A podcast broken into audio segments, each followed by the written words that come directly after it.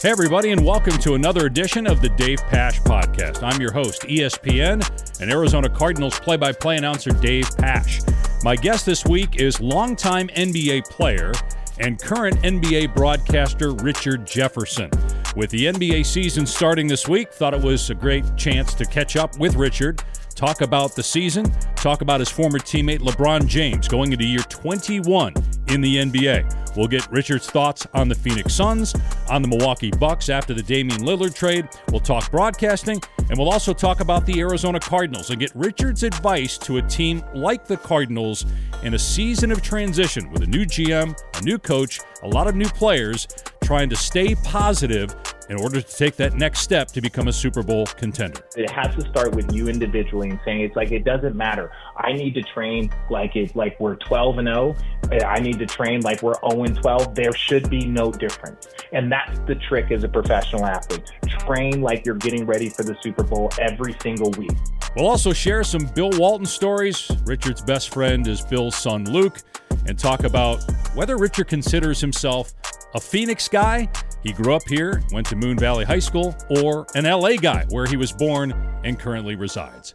We are presented by BetMGM, the official sports betting partner of the Arizona Cardinals, and by Gila River Resorts and Casinos. Sign up today with BetMGM, the official partner of the Arizona Cardinals. Use code CARDS1000 and get back up to $1,000 in bonus bets if you don't win your first bet. Visit BetMGM.com for terms and conditions. 21 years of age or older to wager. Arizona only. New customer offer. Please gamble responsibly. Gambling problem? Call 1 800 NEXT STEP. All right, now our conversation with one of the best dudes in broadcasting. Just a great guy, fun guy to be around, great personality, and obviously was a terrific player. 17 years in the NBA, and now a broadcaster with ESPN, Richard Jefferson. So, Richard, I know you don't like to be called RJ. Richard, first yeah. things first, I feel like we are far enough along in our professional and personal relationship that I have an idea when you're being sarcastic and when you're not being sarcastic. How long does it normally take people to kind of figure you out? Uh, honestly, whew, it, it varies because it, it's just I live on that line, similar to our, our friend JJ uh, Redick. I live on I live on that line, and then even when I'm some I'm being sarcastic, I'm kind of like, ah, oh no, you know, I'm just kidding. Or sometimes when I'm I'm serious, people have a little bit of say, wait, is he being serious? But no, it varies. It varies on the subject. Sometimes, you know, when people think, oh no, no, he's just kidding. You know, I like the pile, and I was like, what do you mean kidding? I'm I'm being very serious, and then everyone gets confused. So that's the realm I like to live in, with a lot of uncertainty in any conversation that I'm involved in. How beneficial do you think that was to the many NBA teams that you played on, having somebody on a team that if you needed to lighten the mood, you could, but obviously you're a good enough player where if you had to be serious and go out and ball, you would do that too. Well, to, to be honest, like it's weird when I'm between those lines. Like I don't talk trash to other players. I would only talk trash to my teammates. Uh, so it, it's it's one of those things that like I'm a competitor first and a sarcastic person second sometimes those lines can blur a little bit, but when it's time to win, time to compete, like that's my favorite. The only thing I love more than being sarcastic is competing. So there wasn't that much. When there was the right time, when the coaches would leave, that's when the sarcasm would come. But you don't want to under undercut a coach with your level of sarcasm, even if it is funny. And I want to get to winning the championship in 16 and talking about the NBA season because obviously it starts this week. But you're born in LA you lived in Phoenix. You went to Moon Valley High School. You live in LA now. Are you an LA guy or a Phoenix guy?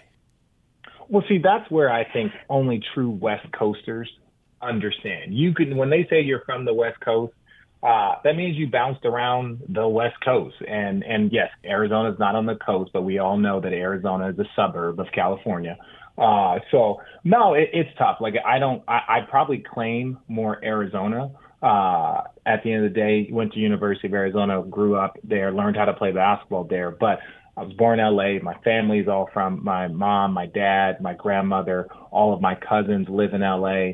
Uh, so it's just, it's tough. I claim I claim Arizona, but I don't deny my LA roots. So you're a Rams fan, though, correct? Yes, yes. Now understand the timing of this as a person that I know studies history when I showed up in uh, in Arizona in 1988, 89, the Cardinals had a streak of about 12 years where they were the worst football team in the world, and I mean including college. And so I, you know, I grew up watching, you know, I like John Elway. He was my favorite player.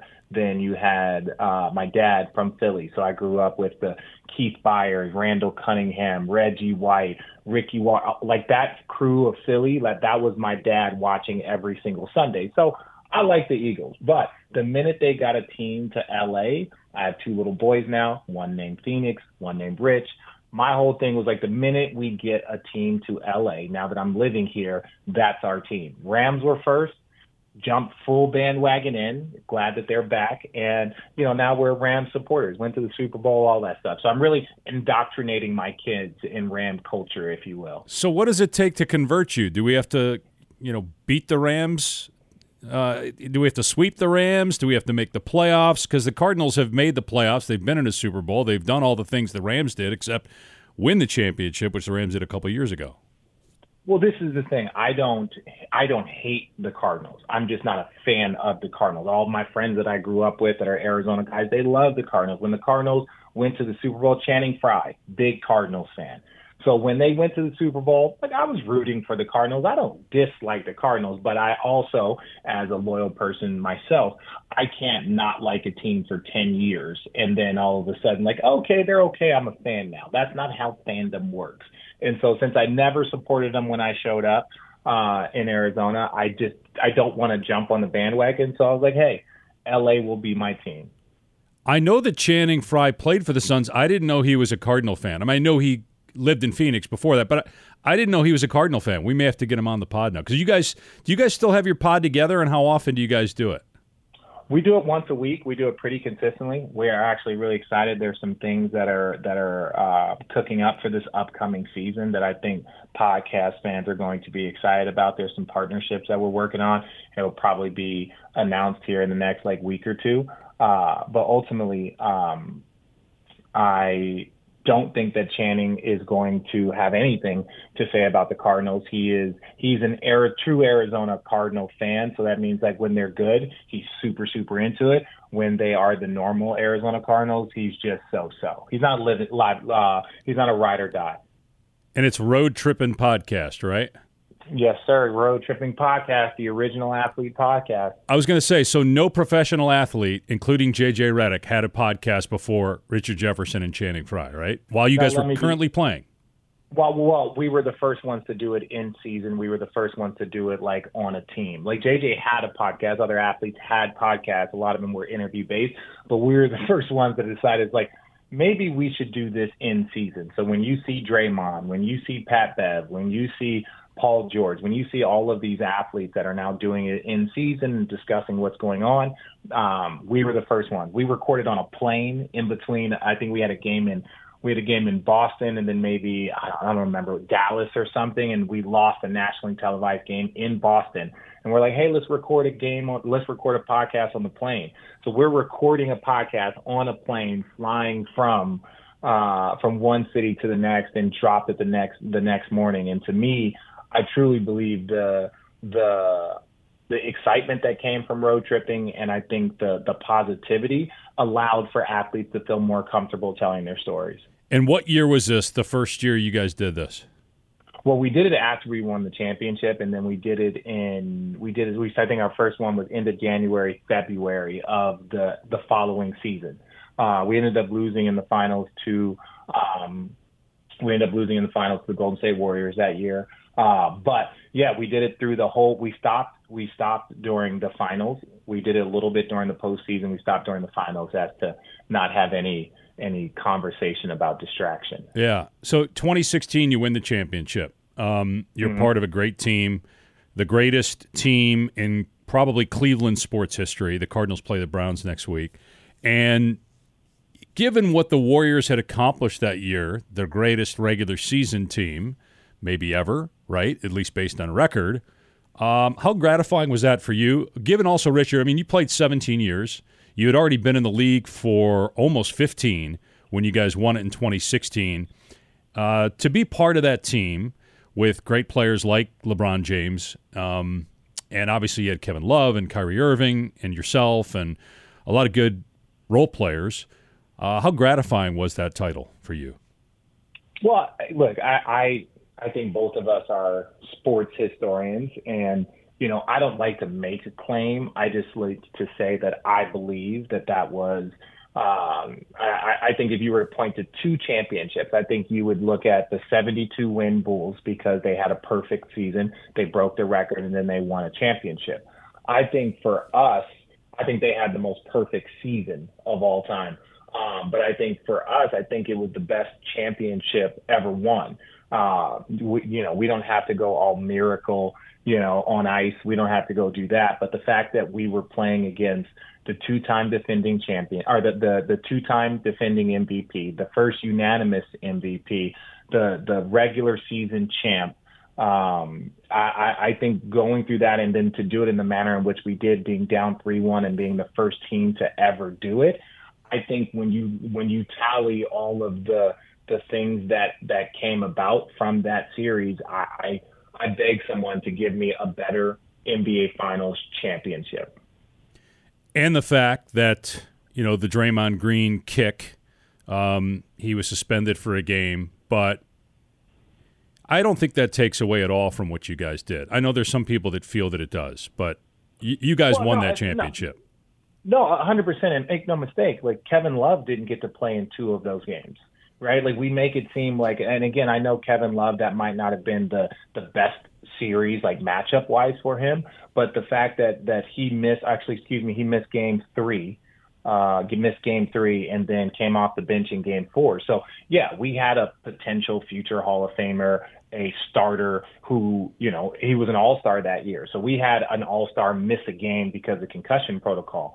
Uh, so, and, and this is the thing, you know, you as a football guy, anytime a kicker misses a kick, you go, it doesn't come down to that one play. It doesn't come down to that one play. There were turnovers. There was this. Yes, we would have liked to have that. And so I stand by that. That doesn't come like the whole championship doesn't come doesn't come down to Draymond missing one game, right? You can say momentum, you can say this, but that was a 73 win team that all the things that those guys had accomplished and defending champions. So to be up 3-1, lose Draymond for a game, now you're up 3-2. So now you got two more chances to win one and they hadn't lost three games in a row, maybe in I think it was close to 2 years. So um, for me, it's like, yes, was that a part of the storyline? Yes, but don't forget if you go back, Draymond, you know, having the incidents that he had in round one, having the incidents that he had in the conference finals. When you get suspended for those things, one, typically there's a conversation with the commissioner before you get to that spot, which there was after the Steven Adams situation. There was a conversation.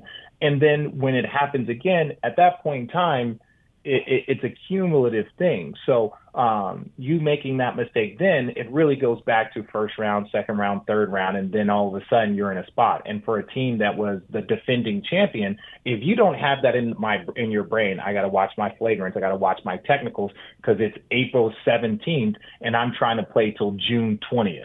So those are the things that I think, uh, you know, people want to discuss Draymond, and I will not sit up here and say Draymond missing that one game didn't give us a little bit of a boost, but to say that that was a deciding factor when he played two more games after that and was probably, well, no, he was the best player probably on the floor if you go look at that game seven. So like when you look at game seven and Draymond has that first half and knocking down three, there's a high probability he would have been finals MVP if it wasn't for if they would have won the series. So I think some people get lost in the sauce. They focus on that and make it seem like Draymond never recovered or their team never recovered, and that was the deciding factor. So your former teammate and close friend LeBron James is in year 21. Uh, what he's doing is amazing. There's only a handful of guys that have made it this far, and no one has ever played at his age with his mileage, all the games, all the playoff games the Team USA games, no one has has played at the level he's playing in the history of basketball um, at this age. Uh, first of all, is there something about LeBron James that the public doesn't know? He, he is pretty. Uh, he's out there. I mean, he's doing a lot of different things. He's very vocal on social media. Does a lot of commercials. Does movies. But is there something about his personality or just him as a teammate that people should know that they don't know about him? Um, I, I think okay. So I think that there are things that people know. Um, I'll give you my perception of, of, of things. I, I, I think with him, I think he's a lot more vulnerable with his teammates um, than uh, people probably understand. He's a very emotional person. We've seen that with his reactions on the court. I'm a very expressive person. And so LeBron you know, just like a lot of teammates, he would could have like I, I'll never forget. He, you know, we had a game and maybe we lost and we were all kind of arguing, and then you know we all go meet up at dinner that night. And, and he comes, guys, my bad. I'm sorry, man. I, I, I'm, I know, I know, I got frustrated. I apologize. And it's like, the best player in the world, maybe the best player ever, is sitting here apologizing to Channing and I because he got a little frustrated. And we're like, bro, we get it. Everything's going to be your fault. Everything is either you like the positive you, negative you. So I understand why that is an extreme amount of pressure. So for you to get frustrated one day, don't ever apologize as long as it's within the place, as long as it's within the framework of like competitiveness, which he never does. He never leaves the respectful competitive side. That is ne- something that we have never seen from LeBron from high school to college. Yeah, he's a competitor, but you never see it see it leave the respectful side, in my opinion. Um, and that doesn't mean things don't happen. Doesn't mean trash doesn't talk. But I think I don't think people understand how much he truly cares about his teammates. I don't think he truly you, people understand how much he's invested in them on the court, off the court. Like when I me and Channing launched the podcast, he had been he came on it four or five times. Now, without him coming on, he knows his value. He knows what he does, and so those are the things that you're like, hey, I appreciate you doing this because you don't have to. Because a lot of guys in those positions are often just trying to people try and get things from them. Like when was the last time you saw Michael Jordan sit on a podcast? Like these guys typically shy away from some of the requests that come to them. Um, but ultimately, I think he cares about people he cares about his family and he cares about his teammates on a level that I don't think people fully understand. You want to be critical of Michael Jordan versus Jordan or versus LeBron. You want to do all of that stuff. Fine. At the end of the day, you know, you ask anybody that really deals with him at their core, and you're like, this man just cares. The game, the respect, the family, the teammates, like he does care about those things at a level that I don't think people understand. So, Rich, what should we honestly expect from him in year 21? He he's had injuries that he's played through. I think the injury that he had last year, a lot of guys are sitting out um, and not playing. He he played through it. He's already got Kareem's record. He's the all-time leading scorer. Um, I know he wants to play in the league when Bronny's in the league. Bronny's at USC. We don't know yet whether Bronny's going to play after uh, the unfortunate, scary incident that happened a couple months ago. It sounds like Bronny's okay. You would know more about that than me, but know, I'm going to have a lot of USC games, and I certainly hope that he's playing because that means that he's healthy and doing well. Um, what what should we realistically expect from LeBron and the Lakers here uh, in year 21 for James? Well, like what we should expect and what I hope happens, I hope this is the year where he becomes the second best player on the team. He'll still always be the most important player, uh, in, in my opinion. And look, the ratings say that, as you know, we work in this in this industry. The ratings say he is the most important player in the NBA. Yeah, that's what just the ratings say. Uh, I still believe he's the most important, but I think for him to win a, a championship, Anthony Davis has to ascend to really what Anthony Davis was looking like over the postseason. Anthony Davis, if he ascends to being the best player on the team and LeBron's just the most important, I think that takes pressure off him. Like he needs to find, and I know this might sound crazy, he needs to find his Magic Johnson and allow him to be Kareem, if that makes sense. Kareem, at the end of his career, was able to prolong his career because he had a little bit of the pressure taking off in him. And Magic wanted that pressure. Magic owned that pressure and said, I got this. Do I know if Anthony Davis is that guy? I hope. I think he has the talent and the ability, but I think in year 20, I think you could compare it. I think I'm not sure. I think Kareem won a championship in 18, 19 was our 18, 19 was his last like year winning a championship. Um, I, I think to me that's kind of the formula if you look at it. Kareem was still great, but to say we need you to be dominant for 82 and through a postseason run, that's that that's not that's not realistic. Same with Tim Duncan winning championships later in his career. Say what you want, he wasn't the best player on his team, but he was by far the most important player on that San Antonio team. But he had other guys around him that were raising their levels. Kawhi, Danny Green, Tony, Manu, all of those guys were a little bit older, but Kawhi raised his level and took so much pressure off him and allowed him just to be that important cog. I did uh, game six of the Phoenix Denver series last year, that just disastrous loss at home for the Suns in the playoffs. And I had a, a former coach tell me that they they were a little concerned watching Kevin Durant that you know maybe he had lost a step because of all the injuries that they're starting to catch up to him. And you know he's been in the league since he was 18, 19 years old. Obviously, this is a big year with Beal coming over. They make the Ayton trade. They bring in Nurkic do you see the Suns as a team to beat, the team to beat, or are you concerned at all with either the makeup of the team or all the damage that Durant has had to endure physically over the years? Um, I look, I, I, I think I think Durant has shown us like, yeah, guys are going to sprain their ankles. Guys, you know, obviously had the Achilles injury, and then the following year or so, um, he was primarily healthy. Now he's had some injuries, and when players like that get older, instead of hey, you can come back in seven games, we're probably going to keep you out for ten because we want you to be fully healthy. Um, but I think I think Kevin Durant is entering into that space of his career where yes, he can be the best player for 82 games. What you really want him to be is the best player for about 65, 60 games and then allow him to play that high level basketball going into the postseason. Once you get about 34, 35, you better have some help. And that's including Jordan, right? That's including Jordan. Even if you look at Larry Bird and some of the things that he was accomplished, the roster that he had around him. But Michael Jordan had, you know, without Michael Jordan, those like the Bulls still went to the conference finals without Michael Jordan in that year that he was gone. So it's like when Jordan comes back and he's the best player in the world, one of the, you know, if not the greatest player of all time when he enters, it's like he's got Scottie Pippen, he's got Toni Kukoc, he's got Dennis Rodman, and Steve, like he's got a loaded roster that he steps in and leads them to another level. And I think that you have to have a roster around you. And I think Phoenix has done a good job. Devin Booker's young. He should be eating up a ton of minutes and usage rate. Um, I think Bradley Beal is still in the in the middle, you know, middle of his prime, in my opinion, even though he's in his 30s. I think those guys need to do the majority of the weight, and then let Kevin Durant pick his spot if you want to go win a championship. You know, that to me, and, and the last thing I'll say about this, we talked about it on NBA Today. Um, a lot of these teams win their championship in their second year together. The the Lakers won their championship with Pau Gasol in their second year together, lost in the finals after the trade, won it. The Miami Heat lost in the conference finals when they got Shaq. The next year they won the championship. Obviously, LeBron has won three championships in his new uh, when he arrived in places. He won his uh, championship in the second year in Miami championship the second year at Cleveland, championship the second year in Lakers.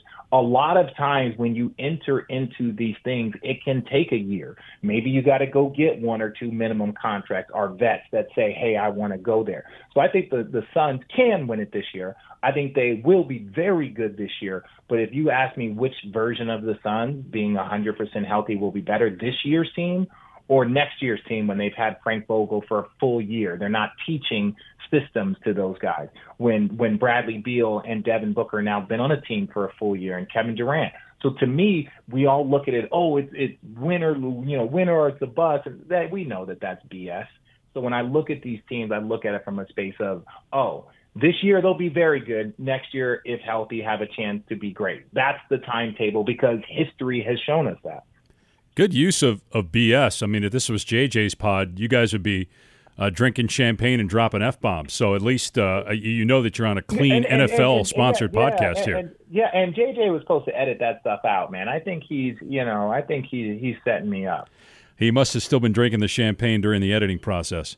Most likely. Um, I know you've talked about this ad nauseum, and I, w- I want to get into your career because uh, I'm just it's been so much fun to watch and and you know call games with you and just kind of see your growth and maturation to becoming I think you know one of the best analysts in basketball and I can't wait to see what's next for you. Um, but I, I want to you know Damian Lillard. I'm sure you guys again on NBA today have talked about this over and over and over again. You're probably talking tired of talking about it, but.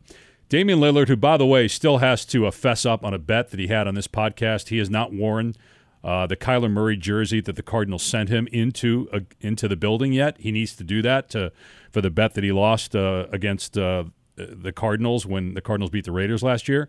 Um, but that's mm-hmm. besides the point. I'm, I'm not holding a grudge or anything. But the trade to Milwaukee does that put the Bucks as the team to beat in the East, or is it Boston with Porzingis and Jrue Holiday being added to that mix?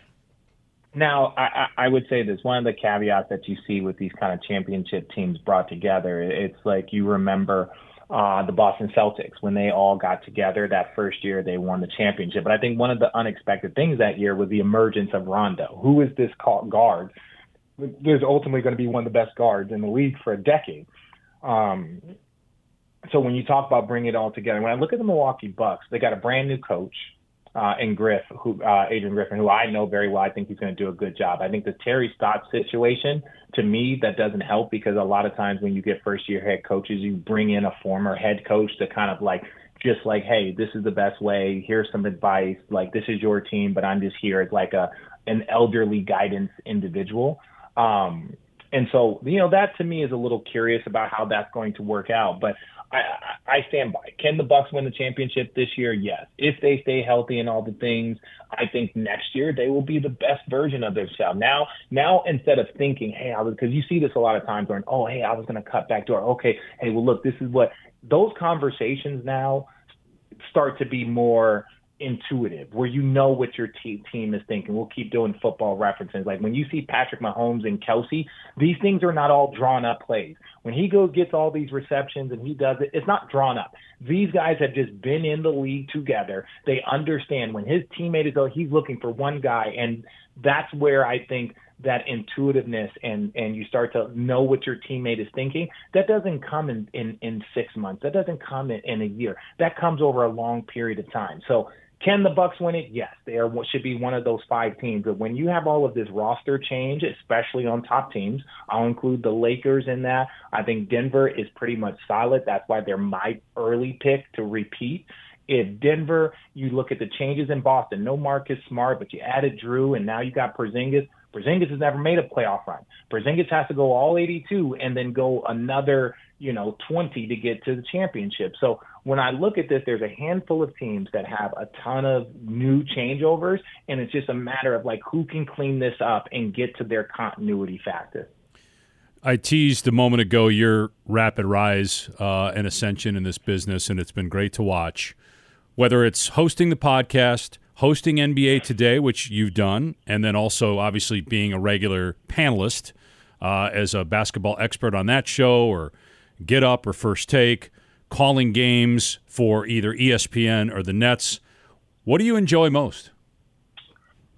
Ooh, that that's tough, man. I I think one. Let me give a shout out to you, Dave. Uh, you have look if if you can sit down with Bill Walton as much as you have, you can sit down with any analyst but I, I I've learned so much from you. Um, and for people listening to this, like you, a lot of analysts don't get their flowers or their play by play don't get their flowers, but all the players that retire and get into this industry, you know this. There's not a lot of teaching that goes on at, let's say, the networks. It's a little bit of a sink or swim. It's a little bit of a how hard are you going to work. But as an analyst, we depend on guys like you and you're like, hey, that was a good job, or hey, do more of that. So I've learned so much from sitting next to you. So I am a product of sitting next to guys like you and Ian Eagle, Ryan Ruocco, Breen.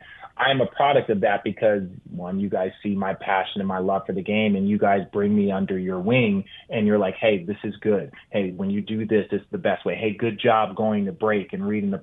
All of those things, I think it really takes a community to to get guys in this space. And we've seen it. We saw Jason Witten try and leave football and go right back to the booth. Not everybody has that smooth transition. So to have a, an individual like you that I can call a friend, an individual like you that you know will sit and you're like, hey, I'm about to do my picks, and I'm like, hey, let's sit and talk. Let's sit and talk through your picks for MVP and this. I, like I'd love to. So I just owe so much to to to you and a lot of your um, uh, a lot of your colleagues for helping guys like me get to where I am. Well, you're very kind. I appreciate that. But you you're a willing participant. I mean, a lot of guys just think, you know, they don't take it seriously. I've seen it where guys just jump in, They are doing it because they want to stay in the game, and uh, but they don't really care. You care, and you know JJ is the same way. Uh, I just worked with Bob Myers last week, former GM of the Warriors, first time doing a game, although he did some color for UCLA 20 years ago on radio. But like Bob is asking all these questions about kind of mm-hmm. the mechanics and everything, and it's it's great. I mean, ESPN's did a good job identifying guys like yourself that that want to be good and care and want to improve and want to be coached. But you've been you've been coached coached your whole life. And look, you and I have done a lot of NBA games today uh, together. But I I think my favorite game I've done with you was the game that you, Bill Walton, and I did maybe five years ago. UCLA, mm-hmm. Arizona. Obviously, you played at mm-hmm. Arizona. Luke Walton's one of your best friends. You pl- and Bill played at UCLA and you brought up Bill, so let's let's go there. Um, first time you met Bill, what do you recall? Okay, I'll give you two. So again, like I'm a basketball nerd, so I'm with Bill Walton's son. That's that's what his nickname was. And we're like Bill Walton's son, Luke. Every article, like our our senior year in high school and moving, you know, probably probably our freshman sophomore year in college, it was Bill Walton's son, Luke. That's all how he was always introduced. And so, you know, I know who he is, and I'm just like, dude, like Bill Walton's his dad. So the very first time um, where we had answering machines back in our dorm back in '98. Yes, I'm dating myself, and I get a phone call, or, or, or there's a message, and he pushes the button, and it's and it's Bill Walton. So I'm like freaking out. Luke's unpacking, doesn't give a damn, and I'm like, oh my god, Bill Walton is on my phone. And he's like, Luke, this is Bill Walton calling. Uh, Lute Olson called me and said that there were some forms that needed to be sent to our house. Can you send them to blank, blank, blank? You know the address. You know, blank, blank, blank, blank, blank, blank. And he said that he goes, I repeat, the address is blank, blank, blank, blank, blank, blank. And I go, and, and I'm a little confused. Now I'm like, Luke, like, did did your family just move or something? Why why did your dad leave the address at like an office? He's like, he looked at me and put his head down and he goes, Richard, I my parents are hippies. Uh, I was born in that downstairs bedroom of that house, and anytime he calls, he will leave the address twice. And I'm like, okay, that's weird. So this was my first introduction. Now fast forward about three months, right? We're sitting on the we're on a plane. I think we're leaving LA to go back to Tucson, and all of a sudden a stewardess walks up. Stewardess walks up, and they're like, "Hey, your father is outside." To Luke and like the whole team is on the plane. Like, and with this one, we didn't fly commercial. We would, or, we we flew. We didn't fly private. We flew commercial. So Luke looks at me. He's like, "Hey, you want to meet Bill?" And I'm like, "Damn right I do." So me and him both get off the plane.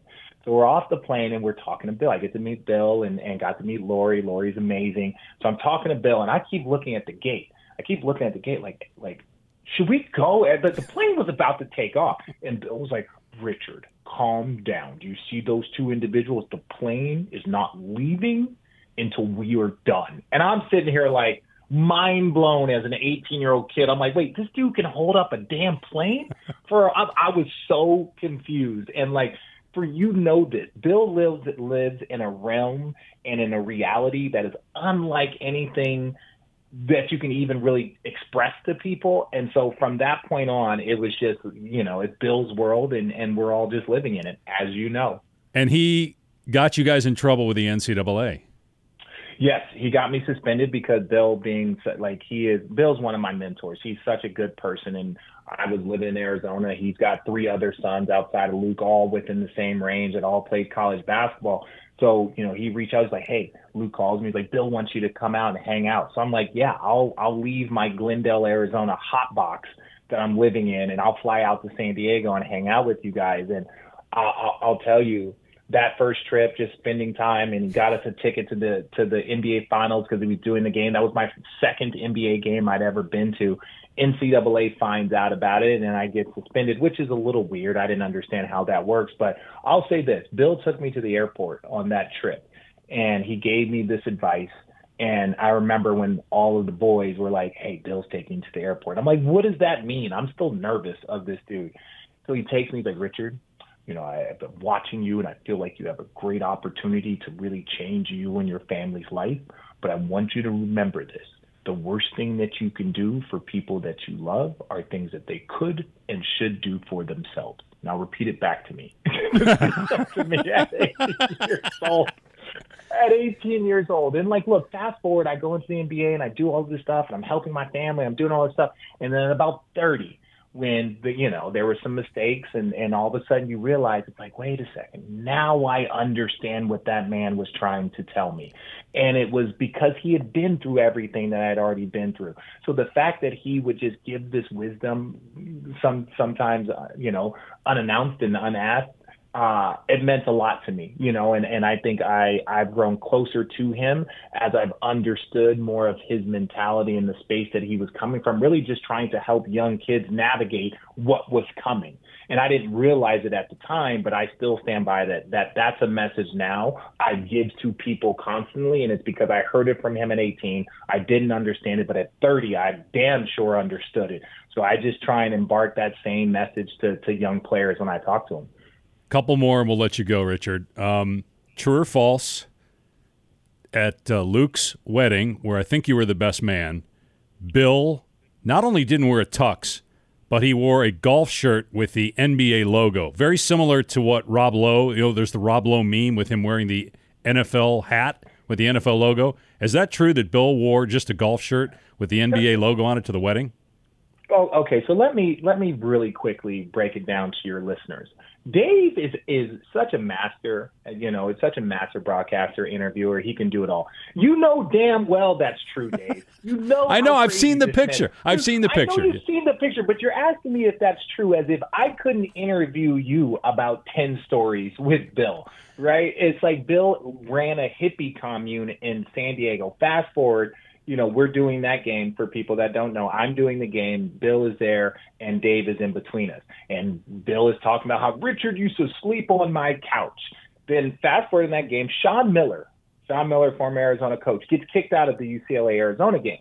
So taking over for Sean Miller after he gets right is Jack Murphy. So Jack Murphy was a a manager when me and Luke and Iggy and all of us were at Arizona. So now he's in the, you know, he's the top assistant coach at Arizona under Sean.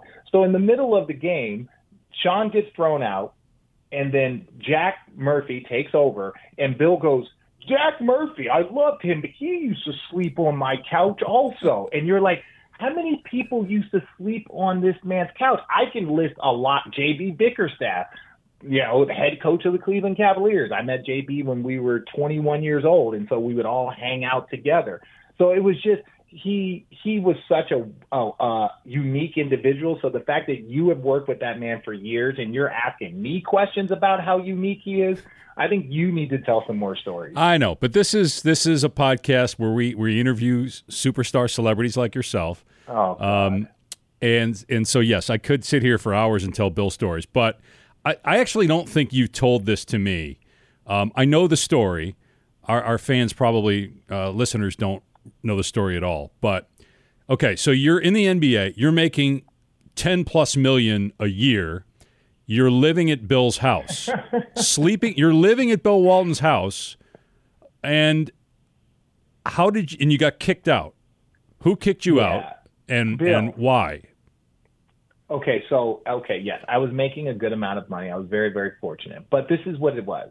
At 17 years old, we would like it, it's we would go out and stay at Bill's house. Bill has a huge house. You've been there. There's the boys' side and there's Bill's side. Well, the boys' side has the pool, the hot tub, so we could have all the fun that we wanted, and Bill would never see it as long as we were up and, and, and out of there by 5 a.m., 6 a.m. when he would take his morning naked hot tub.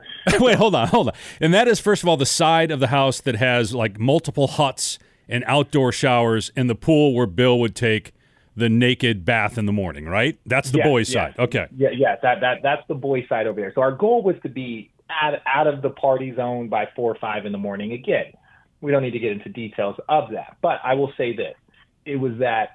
So after I got drafted, it was still Luke was still in college, so it was like, hey, uh, we go stay at Bill's. There's beds all there's beds in the living room, there's beds in the garden, there's beds spread out, there's the teepee, life size teepee with a bed. So it was just like, dude, what am I going to pay for? I'm just going to sleep here on the bed and we hang out, we work out, we, you know, kick it. So for, it was like, then we got older And then all of a sudden, we weren't 18 and 19 year old kids. Now we're 23 year old kids, and Luke is in the NBA, and I'm in the NBA. But now we have more disposable money. We're look, so we're just doing we're doing too much, if you will, and basically using his house as like our fun party pad during the summer. So Bill Bill brings me and Rich or me and Luke into his office and they're like, Richard, you guys are destroying my home. What is going on? Richard, why don't you go to your parents' house and ruin it? And like me and Luke, like he literally chastises me like I'm his son. And I and I respect him and love him for it. So we got kicked out of his house. And after we got kicked out of his house enough times, because it wasn't one time. One time Bill saw us at like six in the morning, uh, about to go to bed, and me and Luke just got in his car and just drove straight to LA. We're like, we don't want to see Bill at noon and, and him harassing us, yelling at us. So it was more of after we did that, Luke and I rent, bought a home in Rancho Santa Fe, and then that's where we started hanging out with our friends, and we would train with different guys that would come down. But yes, I've been kicked out of that home multiple times. He blamed it on Lori, his wife. Bill did. He says it's Lori's. It was Lori's call. Just so you know, Lori, Lori, Lori is entitled to all of that, and Lori was a hundred percent right to kick us out of our hundred. I'm surprised that we lasted as long as we did. That shows you how graceful and loving they both are. Lori's amazing. Bill always says she's still here, you know, as if uh, like huh? she's going to leave. Um, but yeah. what would he do without her? Um, all right, last one, and somewhat serious. So I'm, I'm just curious. There, there are some Cardinal players who, who do actually listen to this podcast. Uh, Budda Baker uh, listens to the pod. Um, multiple Pro Bowls. So you've got some Cardinal players and you know members of the organization that listen to this podcast. So I'm curious mm-hmm. as somebody who has accomplished a lot in life, who has won an NBA championship, who has been with the Spurs, who were and still are one of the great organizations in pro sports. Um, you've been to the finals with the Nets. You've seen organizations that are run really, really well. You play for Lute Olson in Arizona, won a lot of games. What would be your advice as the Cardinals are resetting? First year general manager Monti Ossenfort, first year head coach Jonathan Gannon, trying to lay a foundation, build a culture to take the next step to winning a championship. Because in the NFL, it's not like the NBA. In the NFL, in a year, you can turn it around and be a Super Bowl contender. We've seen it many times. What would be your advice to the Cardinals organization, to Cardinal players, as we're kind of sitting here struggling through year one of this transition, one and six, to stay positive and focus on the big picture? Uh, well, I can't speak like necessarily from an organi- organizational standpoint because I think that takes a lot of infrastructure and it takes a lot of time and thought. But I can talk about it from a player standpoint, and this is my message to the players. I think the greatest mistakes that I ever made in my career were allowing my situation to dictate my mentality. And once I, I, I, heard this, and it always sticks by me again, one of these things that just sticks in my head is not your situation that dictates your success, it's how you handle your situation that will dictate your success. And so it's like, oh, you know, when I first got drafted, I was in New Jersey and they had never won anything. They had never accomplished anything. So we all show up there, and Jason, led by Jason Kidd and Kenyon Martin and Kerry Kittles, we turn it around. And it was just like Jason Kidd had a mentality that, like, hey, oh no, this team can be good. We can be good. So I think some of it has to do with your mentality. And I would tell every player, when I made mistakes in my career, it's because the team was bad or I wasn't playing well, and then I got sad and depressed, and I put too much value in me as an individual athlete, and I put so much self worth in that. And then I, you know, whether you're not working out as much as you're supposed to because you're on a bad team, and then all of a sudden you have an injury and you're not rehabbing, it just becomes this snowball effect the sooner you can become impervious to the things around you and all you're doing is focusing on success brick by brick now you add two people doing that. You add 10 people doing that. You add 20 people doing it. Now those bricks start to build and start to add up versus you know but it has to start with you individually and saying it's like it doesn't matter. I need to train like it like we're 12 and 0 I need to train like we're 0 and 12. There should be no difference. And that's the trick as a professional athlete. Train like you're getting ready for the Super Bowl every single week. Because one thing that they say in San Antonio, and I'll leave you with this, is that they don't raise their level in the postseason. They don't raise their level. I would I imagine Belichick is probably his level doesn't become more intense in this in the postseason. Their level is that intense in the preseason, in the regular season, in the first round. Their in their level of intensity is like that all the time. It's the people that want to raise and then okay, this is fine, and then raise. That's why Pop always calls those 30 second timeouts into a game because he wants to fire up his guys and get them more intense. It's like I don't care who we're playing. You miss that rotation at the first play of the game, or you guys going to wake up. And it was just so when you get to the postseason, Pop is talking to you the same way in the postseason in Game Seven as he's talking to you in in Game Three of the preseason. He's talking the exact same way and expects that exact same standard.